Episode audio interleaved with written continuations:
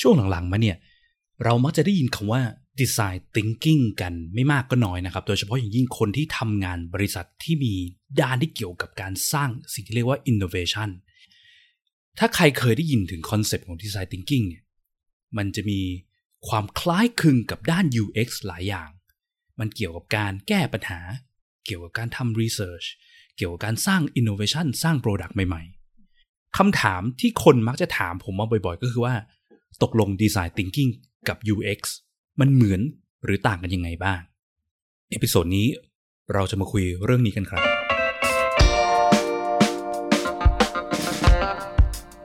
ยินดีต้อนรับเข้าสู่ผักสดพอดแคสต์ รายการที่จะพูดถึงการพัฒนา product ให้ดีที่สุดสำหรับลูกค้าของคุณ เพื่อธุรกิจที่ยั่งยืนกว่าด้วยกระบวนการ user experience design และ research กับผมพิษพิจารณาลัตนาที่คุณ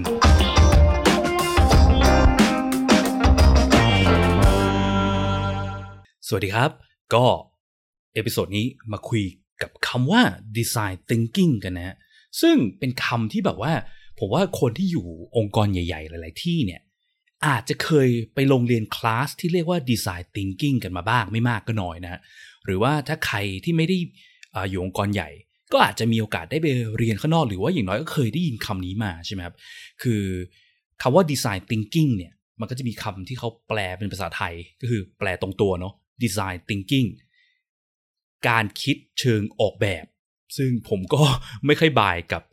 ความหมายภาษาไทยเท่าไหร่นะ เพราะว่าฟังแล้วก็ยังงงๆ การคิดเชิงออกแบบแปลว่าอะไรนะครับ แต่ว่าไม่เป็นไร เราลองมาดูความหมายของ design thinking กันดีกว่า แล้วเดี๋ยวเราจะมาลองดูกันว่าตัวลง design thinking กับ UX เนี่ยมันเหมือนหรือมันต่างกันยังไงบ้างนะครับ ทีเนี้ย ก่อนที่จะมาเปรียบเทียบระหว่าง Design Thinking กับ UX นะฮะอยากจะขอพูดถึง intro มันก่อนว่าไอ้ Design Thinking เนี่ยมันคืออะไรยังไงนะครับ หลักๆเนี่ยไอ้ Design Thinking เนี่ยมันเป็นด้านที่แบบค่อนข้างแอบใหม่เนาะมันเพิ่งเริ่มดังมาประมาณแบบต้นปี 2000อะไรนี่เองก็คือ 15 ปี 20 ปีเนี่ยนะทำไมมันถึงดังขึ้นมา เพราะว่ามันเป็นด้านที่มันช่วยให้สร้างสิ่งที่เรียกว่า innovation หรือว่านวัตกรรมใหม่ ๆ ให้องค์กรต่างๆได้ หลายๆคนเนี่ย ถ้าเคยอยู่ในองค์กรที่เขาลงทุนอยากจะสร้างสิ่งที่เรียกว่า innovation เนี่ยซึ่ง innovation ในที่นี้อย่าไปนึกถึงแบบพวกอะไรที่มันฟู่ฟ้าอลังการสร้างรถยนต์ไฟฟ้าแบบอีลอนมัสอะไรเงี้ยไม่ถึงไม่ต้องถึงขนาดนั้นเนาะพูดถึงแค่บอกว่าการออกแอปพลิเคชันใหม่ๆ ในตลาดที่ไม่เคยมีมาก่อน หรือว่าสตาร์ทอัพที่สร้างแอปพลิเคชันใหม่ๆ ให้คนในตลาดใช้มา disrupt ตลาดอะไรเงี้ยนะครับแม้กระทั่งเปลี่ยน process การทำงานพนักงาน เพื่อให้ลด cost ลดต้นทุนของบริษัทได้ แล้วก็ เพิ่ม productivity ของพนักงาน ก็ถือเป็น innovation ได้เหมือนกัน ทีนี้ความยากของ innovation คืออะไร ความยากของ innovation คือ มันไม่ใช่เรื่องที่แบบเราจะลุกขึ้นมา สร้างนู่นสร้างนี่มีไอเดียสร้างปุ๊บแล้วมันจะ work ทันทีจริงไหมเพราะว่าถ้ามัน work ง่ายขนาดนั้นอะเราคงมี innovation เห็นกันทุกๆวันทุกๆวันเนอะในประเทศไทยคงมี innovation แบบมีแอปใหม่ๆ ออกปุ๊บใช้ปั๊บโหเราเปลี่ยนกันรวดเร็วขนาดนั้น มันไม่ได้ง่ายขนาดนั้นเนาะแล้ว ถ้าองค์กรอยากจะสร้าง innovation เพราะว่า innovation เนี่ยเป็นทางออกใหม่ใช่ไหมถ้าเราไม่สร้าง innovation เราอยู่กับตลาดเดิมๆเนี่ยสักวันก็ต้องมีคนสร้าง innovation มา disrupt ตลาดแล้วก็แย่งลูกค้าเราไปหมดดังนั้นองค์กรหลาย ๆ ที่จึงเริ่มแบบตระหนักว่าเอ้ยเราต้องเริ่มสร้าง innovation เองบ้างแหละ แต่ว่าจากความยากของการสร้าง innovation เนี่ย design thinking มันก็เลยเหมือนจะมาเป็นพระเอกขี่ม้าขาวมาช่วยให้องค์กรสร้าง innovation ได้เขาว่ากันว่าคำว่า design thinking เนี่ย มันช่วยแก้ปัญหาในตรงนี้ได้ก็คือว่าช่วยให้เราสามารถสร้าง innovation ที่มันยั่งยืนแล้ว work ได้จริง ๆ นะครับ ทีเนี้ยเขาบอกว่า design thinking เขาบอกว่านะ design thinking เนี่ยมันคือสิ่งที่ช่วยให้เราเข้าใจถึง user ของ product ที่เราพยายามจะสร้าง innovation จริง ๆ ได้ แล้วค่อยเริ่มดีไซน์ ซึ่งการดีไซน์ด้วยสิ่งที่เรียกว่า design thinking เนี่ย มันก็จะช่วยให้เราคิดอะไรแบบว่าโซลูชันแปลกๆ ใหม่ๆ ที่เราคาดไม่ถึงมาก่อน หรือบางที่เขาก็ใช้คาว่า creative problem solving เนาะคือการแก้ปัญหาแบบสร้างสรรค์แบบ creative create แบบอะไรใหม่ๆ ออกมานะครับ แล้วก็ความดังของนอกเหนือจากว่าโอเค มันเป็นโซลูชันอย่างหนึ่งที่ช่วยให้องค์กรสร้าง innovation ได้แล้วเนี่ย อีกจุดหนึ่งคือว่ามันเริ่มดังจากต่างประเทศมาก่อนเนาะเพราะว่าพวก นิตยสารทางธุรกิจดังๆเนี่ยมันเริ่มพูดถึงกันมาบ่อยๆ แม้กระทั่งแบบ Harvard Business Review Forbes อะไรเงี้ยพวกนิตยสารเกี่ยวกับธุรกิจเนี่ยนะเขาเริ่มพูดถึงว่าเฮ้ยองค์กรต้องเริ่มโฟกัสในเรื่อง Design Thinking กันมากขึ้นนะเนาะหลายๆ องค์กรก็เลยเริ่มแบบเฮ้ยเราคงต้องเอา Design Thinking มาใช้บ้างดีกว่านะครับทีเนี้ยจะพูดถึงประวัติของ Design Thinking เนี่ยโดยที่ไม่พูดถึงบริษัทนี้ไม่ได้เลยนะครับ ขอพูดถึงบริษัทหนึ่งนะครับ ชื่อว่า IDEO นะครับซึ่งสะกดเหมือน IDEO คอนโดบ้านเราเนี่ย IDEO แต่ว่าไม่ได้เกี่ยวข้องกับคอนโดในบ้านเรานะฮะคือคอนโดบ้านเราเขาใช้ชื่อเดียวกัน แต่ว่า IDEO เนี่ยเป็นดีไซน์เอเจนซี่ระดับท็อปท็อปโลก คือแบบผมว่าท็อป3ไม่เกินท็อป5อะก็ว่าได้นะฮะแต่คำว่าดีไซน์เอเจนซี่ในที่เนี้ยอย่าไปคิดถึงว่าเป็นบริษัทออกแบบเว็บไซต์อะไรอย่างงี้นะฮะออกแบบ สิ่งพิมพ์ออกแบบงานโฆษณา เขาไม่ใช่ดีไซน์ในรูปแบบนั้นคำว่าดีไซน์ที่ IDEO ทำเนี่ยมันคือดีไซน์เช่นแบบ business design process design อะไรเงี้ยดีไซน์กระบวนการดีไซน์ business model แบบใหม่ดีไซน์ flow การใช้งาน service design อะไรเงี้ยดีไซน์ product UX design อะไรทำนองนี้นะครับ อย่างผมเคยไปเห็นงานที่เขาทำคือเขาไปช่วย ออฟฟิศของ government ที่สิงคโปร์ในการ redesign flow ที่ให้คนเข้ามาใช้บริการ จากที่ต้องรอคิวเป็นวันเหลือแค่ 15 นาทีอะไรเงี้ย มันต้องมีกระบวนการในการบอกว่าเข้าใจถึงโปรเซสแล้วเข้าใจถึงคนใช้ต่างๆนานานะครับ ทีเนี้ย IDEO เนี่ยคือเขาก็ชื่อดังมากในการที่เขา คือหัวใจหลักในการทำดีไซน์ของเขาเนี่ยเขา practice ในสิ่งที่เรียกว่า human centered design นะครับหรือว่ากระบวนการออกแบบที่ให้มนุษย์เป็นจุดศูนย์กลางเนาะโดยที่ IDEO เขาบอกว่าเขาเริ่ม practice ในด้าน human centered design เนี่ยตั้งแต่ปี 1978 และนี่ก็โอ้โห40 กว่าปีได้แล้วเนาะซึ่งไอ human centered design เนี่ย หลักๆ มันคือกระบวนการนี่แหละที่เริ่มจากคนทุกอย่างเริ่มจากคนจาก human ก่อน แล้วสิ่งที่มันไปจบคือจบในการสร้าง innovative solution นะการสร้าง solution ในรูปแบบต่างๆ ที่มันออกนอกกรอบที่มันแปลกใหม่ที่มันเป็นนวัตกรรมใหม่ๆ เพื่อ serve needs ของคนนะฮะทีเนี้ยไอไอ human center design เนี่ยมันเรียกได้ว่าเป็นรากฐานก็ว่าได้ของ design thinking นะครับ ไอ้ design thinking เนี่ย IDEO เขาบอกเขาไม่ได้เป็นคนคิด แต่ว่าเขาเป็นคน made popularize นะครับ คือทำให้มันดังขึ้นมาเเขามองว่าไอ้ human centered design เขาเนี่ยมันมีบางส่วนที่มันสามารถจะสรุปออกมาเป็น process เพื่อให้คนอื่นเอาไปใช้ด้วยได้ เพื่อพัฒนา innovation เนี่ยแหละ เขาก็เลยดึงในบาง elements ของไอ้ human centered design มาพัฒนาเป็นเวอร์ชันต่อมานะครับเรียกว่า design thinking นะครับแล้วจริงๆไอ้ design thinking เนี่ยมันคืออะไร ตามชื่อมันเลย design thinking ใช่ไหมมีคำว่า thinking อยู่ thinking ในที่นี้มันก็คือกระบวนการคิดการคิดนะครับ หลักๆ design thinking ไม่ใช่ศาสตร์ด้านใหม่ แต่มันเป็นกระบวนการคิดเป็น framework ในใจเรา ที่เมื่อเราเดินตาม framework เนี้ยมันจะช่วยให้เราแก้ปัญหาอะไรก็ได้ในโลกที่เกี่ยวข้องกับมนุษย์นะครับ หลักๆก็คือว่า มันก็จะมี element ที่มันเหมือนกับ human center design ที่เมื่อกี้พูดไปเนาะคือว่าทุกอย่างเริ่มที่คนก่อนทำความเข้าใจคนให้ได้นะครับ แล้วก็มันก็จะมี element ของการที่แบบว่า creative ใช่ไหมคำว่า creative ไอ้นี่ไอ้คิดนอกกรอบเนี่ยมันไม่ใช่แค่คิดนอกกรอบเพื่อว้าวเพื่อคนตกใจ แต่มันคือการคิดนอกกรอบโดยการ challenge assumption เดิมๆ คือหลาย ๆ ครั้งเราชอบคิดว่าของทุกอย่างบางอย่างเนี่ยมันต้องเป็นแบบนี้ แล้วเราก็ไม่อยากจะเปลี่ยนอะไรใด ๆ แต่ว่าสิ่งที่มันเกิดของการยึดติดกับกรอบเดิมๆเนี่ยมันคือการทำให้เรา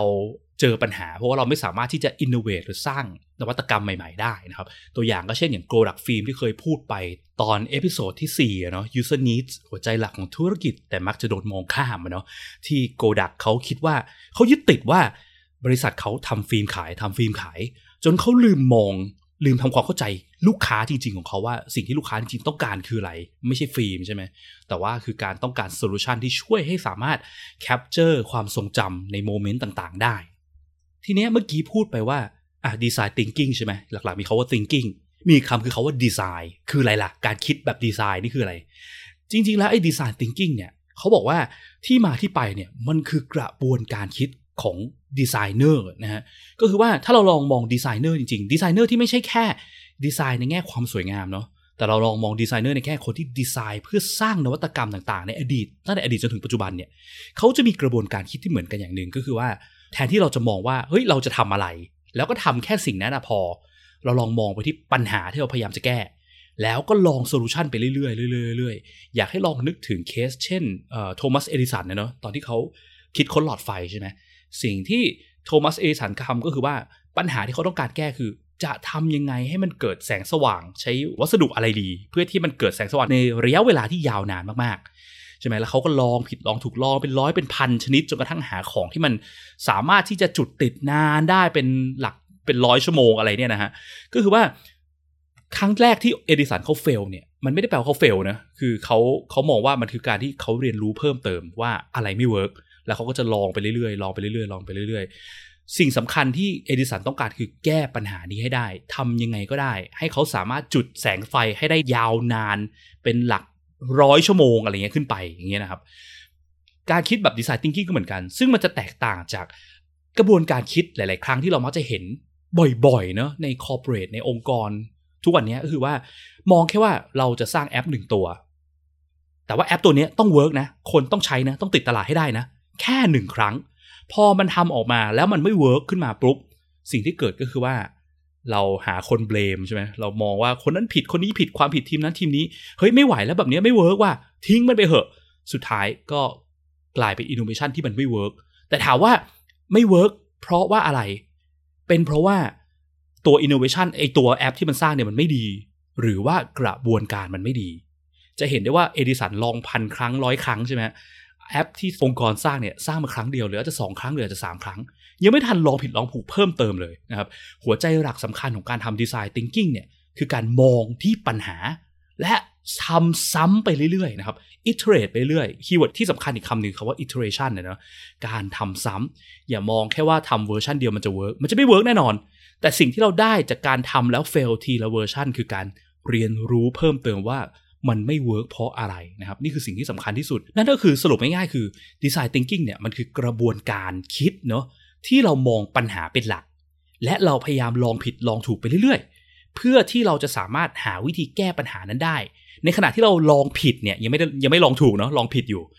เราเรียนรู้ไปเรื่อยๆ ว่าที่มันผิดผิดเพราะอะไร และ เก็บองค์ความรู้นี้ไว้ เพื่อพัฒนา solution เวอร์ชันถัดไป iteration ถัดไปไปเรื่อยๆเรื่อยๆเรื่อยๆจนกว่าเราจะแก้ปัญหานั้นได้นะครับ ซึ่งปัญหาของดีไซน์ thinking เนี่ยหลักๆ ที่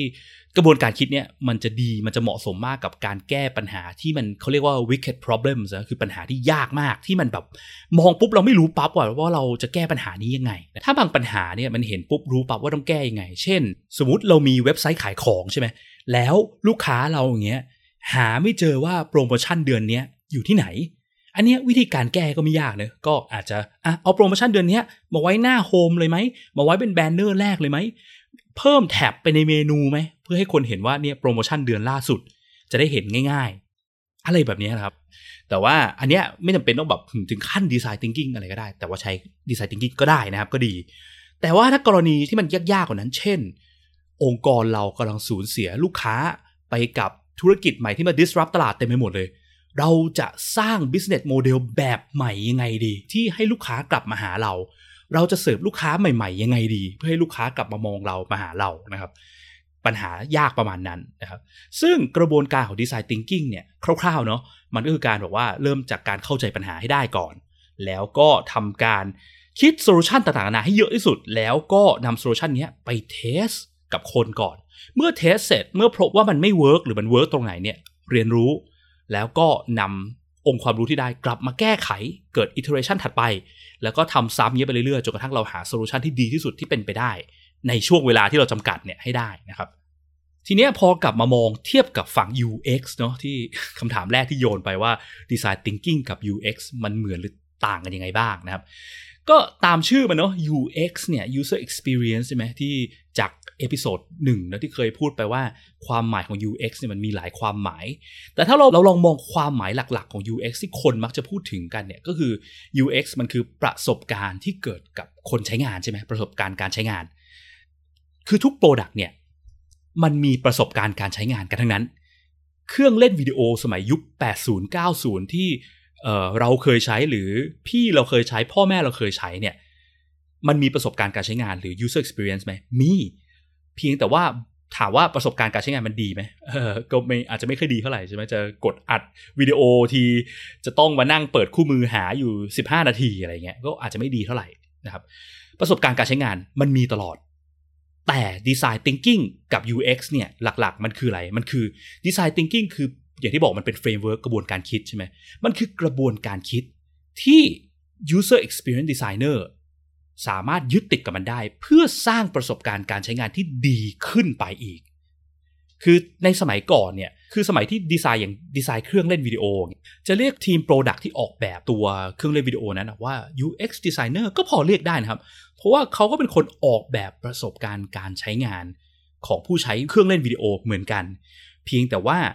มันยังออกมาไม่ค่อยดีเท่าไหร่ไง ทีเนี้ย UX designer สมัยใหม่เนี่ยเรารู้แล้วว่า UX เนี่ยสิ่งสำคัญคือเราต้องโฟกัสเพียง 2 อย่างคือ useful usable สร้างของให้มันตอบโจทย์นี้ของคนแก้ปัญหาให้คน และต้องใช้งานง่ายด้วย และในการที่จะ achieve 2 อย่างนี้เราก็จำเป็นที่จะต้องยึดติดกับกระบวนการ design thinking ก็คือการที่เข้าใจปัญหาก่อนว่า need ของคนคืออะไรปัญหาที่ product ที่เราจะสร้างเนี่ยไปแก้เนี่ยคือปัญหาอะไร และลองสร้างตัว Product ออกมาเวอร์ชันหนึ่งเล็ก ๆ ใช่ไหมยังไม่จำเป็นต้องทำเป็น Final เวอร์ชันก็ได้เพราะมันเปลือง cost แล้วนำเวอร์ชันเล็ก ๆ ที่เราเรียกกันว่า Prototype เนี่ยเอาไป test กับคนใช้งานก่อน ดูว่ามัน work ไม่ work แค่ไหนยังไง และรีบเรียนรู้เอาตรงเนี้ยสิ่งที่เราเรียนรู้มันเนี่ยมาปรับปรุงตัวตัวดีไซน์ของเราให้มันดีขึ้น แล้วอาจจะเอาไป test อีกรอบหนึ่งก็ได้นะครับ เพื่อที่ว่าเราจะได้ make sure ของที่เราสร้างมันเนี่ยมันแก้ปัญหาให้คนได้ดีจริง ๆ นะครับ ซึ่งก็จะเห็นได้ว่าดีไซน์ thinking เนี่ยมันเหมือนเป็นเป็นรากฐานเนอะคือ UX designer จะไม่ใช้กระบวนการดีไซน์ thinking ก็ได้ แต่ไม่การันตีว่าผลงานที่ออกมามันจะดี แต่ปกติแล้ว UX designer ควรจะต้องใช้ design thinking เป็นหลักอยู่แล้วนะครับในการทำงาน แต่ว่า UX designer เนี่ยจะเป็นแค่ทีมเดียวหรือคนเดียวในองค์กรที่ทำ design thinking มันไม่ได้นะฮะ design thinking จำเป็นที่จะต้องเป็น mindset หรือเป็นมุมมองของทั้งองค์กรมองไปพร้อม ๆ กันด้วยกัน เพราะว่าอะไรเพราะว่าอย่างที่เคยพูดไปเนาะว่า ประสบการณ์การใช้งานจริง ๆ ของผู้ใช้เนี่ยมันไม่ได้เกิดจากทีม UX อย่างเดียว UX เนี่ยเป็นแค่ส่วนหนึ่งเท่านั้น หรืออาจจะเป็นแค่ทีมหนึ่งที่ช่วย push ช่วยผลักดันให้องค์กรหันมามอง user กันมากขึ้น แต่ว่าสุดท้ายแล้วทุกคนก็ต้องร่วมมือกัน เนาะไม่อย่างนั้นเช่นตัวอย่างที่เคยยกไปสมัยก่อนนู่นนะครับ ที่บอกว่าเออถึงแม้ว่า UX ดีไซน์ออกมาดี หน้าจอสวยงาม flow การใช้งานง่าย แต่ระบบไม่เสถียรเอ่อ hang ทุกๆ ครึ่งชั่วโมงอะไรเงี้ยเข้ามาปุ๊บเอ่อ user จะกดสั่งซื้อของกดที หมุนหมุนรอไป 10 วินาที 1 นาที 2 นาทีอย่างเงี้ย user ทนไม่ไหวกดออก ประสบการณ์การใช้งานตรงนี้แย่แน่นอนจริงไหมแต่ว่าถามว่าไอ้การหมุนหมุนหมุนหมุนเนี่ยมันเกิดจากทีม UX หรือเปล่า เปล่า มันเกิดจากใคร มันก็อาจจะเกิดจากทีม IT ที่ระบบมันรับ load ไม่ได้ หรืออาจจะเกิดจากผู้บริหารที่ไม่มี policy ในการเปลี่ยนเซิร์ฟเวอร์ใหม่ที่รับ load ได้ใช่ไหมเพราะอาจจะอยากประหยัดเงินมากอะไรเงี้ย สุดท้ายมันก็ก่อให้เกิดประสบการณ์การใช้งานที่แย่ได้เหมือนกันนะครับ ถ้า UX designer เป็นทีมเดียวที่มีกระบวนการคิดแบบ design thinking แต่ว่าทีมอื่นเนี่ยไม่มีใครสนใจเรื่อง design thinking หรือแก้ปัญหาให้ user จริง ๆ เลย มันก็ยากที่จะสร้าง ประสบการณ์การใช้งานที่ดีให้ user ข้างนอกจริงไหมฮะ นั่นก็คือเป็นเหตุผลที่ว่าทำไม design thinking ถึงเป็นสิ่งที่คนทั้งองค์กร ควรจะเข้าใจและควรจะเริ่มหันมามองในมุมมองนี้นะครับและต่างประเทศเนี่ยหลาย ๆ ที่เขาก็ให้เด็กตั้งแต่เด็ก ๆ เนี่ย